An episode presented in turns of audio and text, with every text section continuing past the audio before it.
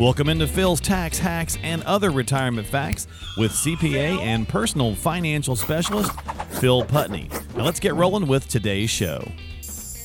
Hey, gang, welcome into another edition of Phil's Tax Hacks and Other Retirement Facts with Phil Putney and myself talking investing, finance, and retirement.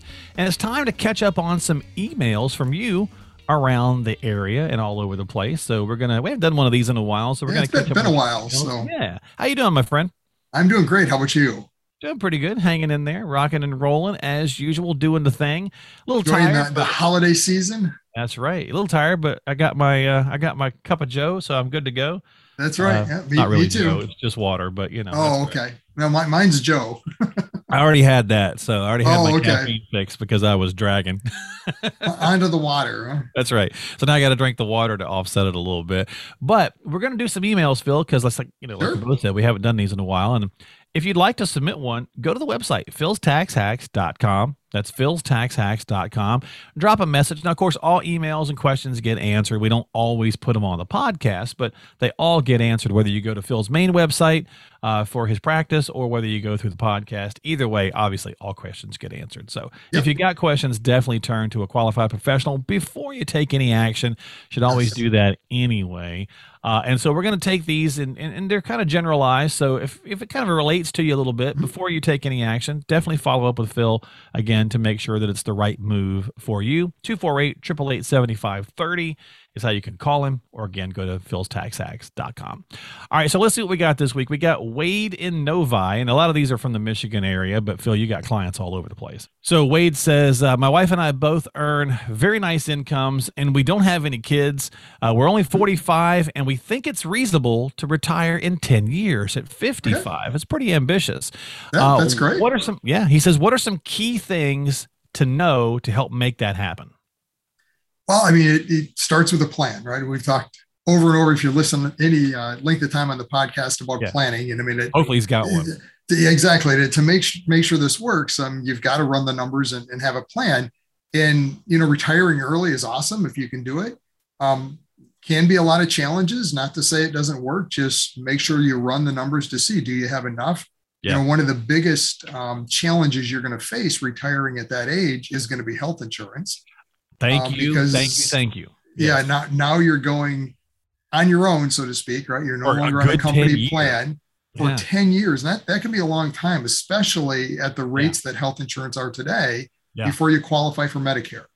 You know, and Medicare can be reasonable. You know, really, Sure, I mean, sure. we, we plan around $300 a month per person for Medicare and a good supplement, kind of an average drug plan. Obviously, that's going to depend on your scenario. Don't use that as a hard number Right. you know, Right. talk to your advisor get get the number of you know what it would be for you but it's very reasonable for the coverage it is versus if you try to go to the uh, the marketplace today you know Yeah. for a 55 year old um, get that kind of coverage for a married couple you're probably looking at 1200 1300 a month and you're still going to have a five six thousand ten thousand dollar deductible so Mm, yeah, It, that's that's going to be your biggest hurdle so, So, don't Phil- overlook uh, health insurance Yeah, no, for sure. And I'm so glad that you brought that one up because it's easy to kind of think, you know, say, okay, well, let's look at, you know, what we're, you know, what we're making on our returns and blah, blah, blah.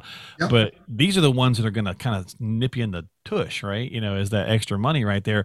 And so I would think, and he says they make great money, you know, very nice incomes. So I would think definitely, you know, you know, talk to an advisor, make sure, because you're probably going to need to sock away more while you can right now like as much as you especially don't have kids so they're Right. pumping it you know in a way into these accounts because i would think and this is just my thought on this if you were going to retire at 55 the two biggest things you're dealing with are the healthcare which you pointed Yep. out and the sheer longevity of it and you Correct. really Yeah, I mean you've yeah, you've got an extra 10 years on, Yeah. you know, if you want to think of it from a quote unquote normal retirement age around Sure. 65, Yeah. you have to plan for it, you know, and, and it's not just 10 years of whatever your budget number is, but 10 years of that with inflation. And yeah so, yeah, yeah I mean, it- we always talk about longevity as being the risk multiplier in a plan. Yeah. Well, yeah, when you start adding years, that multiplication of risk from longevity just goes up even further. definitely get on to the calendar with somebody and really start laying this out and see what kind of just dollars you're talking about uh, Right. because you know they can project this stuff out. So there's a lot of good information you can you can put some stuff into the system and they can give you some good projections on on what you're looking for. So good luck and it's doable, you know, because we again we don't know exactly what he makes. I mean, he could be making crazy Right. money, in which case Yeah. he's great shape. Yeah. So yeah. Yeah, I Uh, mean, the other thing with that too, just real quick, is just Yeah, yeah. lifestyle, right? I mean, if you're thinking you're retiring at 55 versus well, he's 65, Novi, I mean, so you've got 10 years of, you know, you're you're in your, you know, kind of early ages. You're still liking to travel and do, Oh, yeah. you know, so it can be expensive. That can be an expensive 10 years compared to the next 10 years. So Yeah, yeah. and Run like the I said, he's numbers. in Novi, so you know Yep. it's uh it's not exactly cheap. So Nope, nope. Uh, all right, so let's see what we got on this next one here. We got uh, George in Plymouth, and George says, uh, "I've heard you guys talking about being aware of the risk in your portfolio. I'm 65. What kind of risk are we talking about?" Well, there's all sorts of risks in retirement. We just uh, answered one talking about longevity, you know, but Sure. looking specifically at the portfolio, there you're really looking at kind of market risk. There's two sides of it: market risk, right? So making Right. sure you're you're not putting too much at risk. And sometimes we see that happen with somebody thinking, "Oh, I've got to catch up, so I got to take more risk, get a higher growth rate." That works great if the market's good and, and you don't have the downside, right? But if you Mhm. have a downside, that can be dramatic um, in retirement. It can it change everything all of a sudden. Right. But the the flip side of that risk is you can't be too conservative either because of inflation. You know, so those are probably your two biggest risks to consider when you're looking at your portfolio. Is number one, it has to to be managed from a downside standpoint, especially from that bucket you're spending from. Mhm. But then you also have to be conscious of long term from an inflationary standpoint, making sure your money is going to keep up with inflation. So Yeah. And, and we uh we've talked many times about rules of thumb on the show and Yep. you know and so he could he probably has heard or could do quickly do the you know the rule of 100 and say well you're 65 so you know 35% should be at risk but that might be too much for him he might not feel yeah, good with it. and, and yeah, rules of thumb again. And it's just a general quick yeah Yeah, it, it's just that. It, it's a you know, am I on target? I I don't recommend using them. You know, especially if you're serious. If you're at the point of retirement, it's not something to do. If you're younger, Yeah. Kind of thinking of you know, what does this look like? Yeah, rules of thumb get you there close, it's just a quick reference point right? But Yeah. yeah. but when you're at retirement at 65, if you're or you are retired now, you've got to take a serious look look at how risk is positioned in your portfolio. And a lot of that comes down to what you're comfortable with too. george get a risk analysis and find right. out you know i mean that's the where it starts. way to do it yeah Yep. you might uh you might be like well I, I know i'm not taking too much risk but hey let's do it and then you do it and many times people are like whoa i'm taking way more risk than i thought i was so Yes. that's yeah, a lot of times those are very eye opening because you don't think you're taking the risk that, that you are. Yeah. And target date funds um, are very famous for that. If you really start to look at the risk that are in those for the target date that's there, uh, we see Right, it yeah. often that it's way riskier than people realize. So, so that's the first place i'd start and then you can start looking and talking about you know how to handle the different kinds of risks that you need to Yep. and go from there. So that's a great place to start. Thanks for the question george. Appreciate that. Uh, let's see what Elizabeth's got for you. She's in livonia and All she says i have a pension fund from a previous job in a different state. It's Mhm. been sitting there for years, and I have the option to take the lump sum and invest the money myself, or I could leave it there and do the pension when I retire. Thoughts?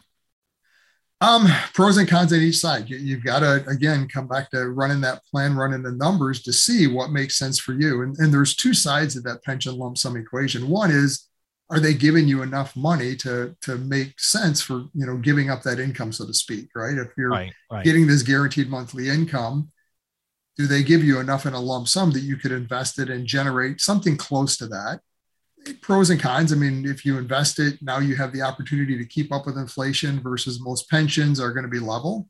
Right. you have to take that into account. You know if, if you're investing it now you control the money versus if it's with a company.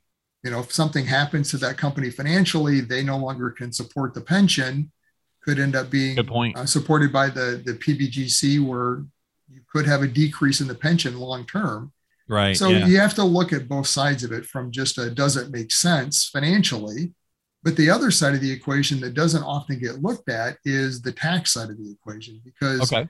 from a tax standpoint, if you're trying to manage your tax liability, you know, by the time you had a pension, social security, interest dividends, RMDs on top of it, you could get pushed into a higher bracket. And we see Yeah. it all the time with people with pensions. So taking a lump sum, roll it into an IRA, you, you don't pay tax on that up front, but now you have better control on that money and when the money comes out and how to control taxes. So Great point. bottom line, there's a lot of pieces to that pension lump sum decision. Oftentimes it's just, you know, are they giving me enough? And that's one thing to look at, but you've got to look at all the other components as well.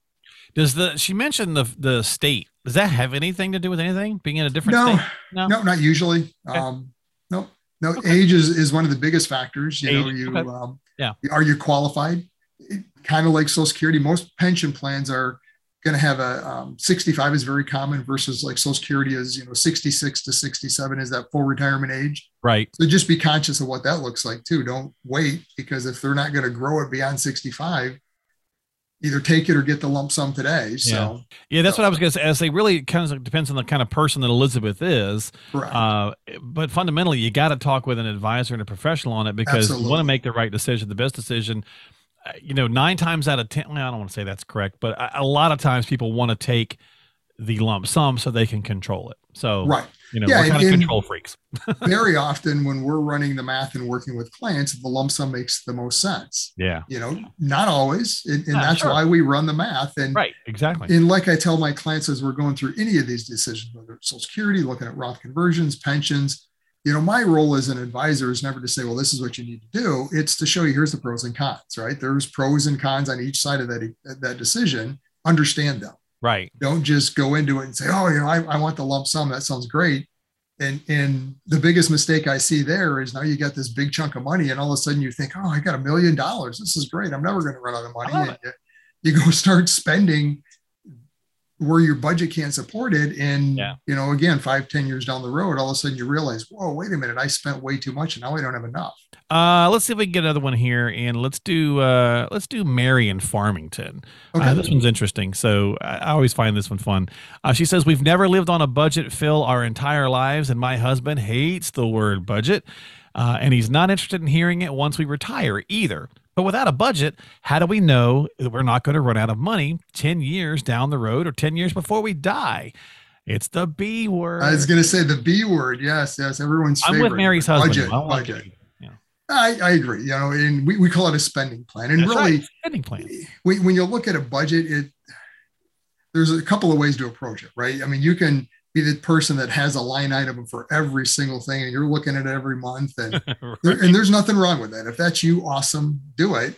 You know, that's you don't have to do it that way when you think of budget. I mean, budget to me is, hey, I have X amount a month, Right. five thousand four, ten. You know, what what's the number? You know, you've you've got to have that figured out to some extent because without it, you're kind of guessing at retirement. You don't know if you have enough, right? We, as an advisor, that number really controls everything to how much you need. You know, what does this look like long term taxes? You know, I mean, the more, the bigger that number is, the higher in the tax bracket you're potentially going to be because you're pulling more out. I mean, like it or not, you have to have at least a, a general number, right?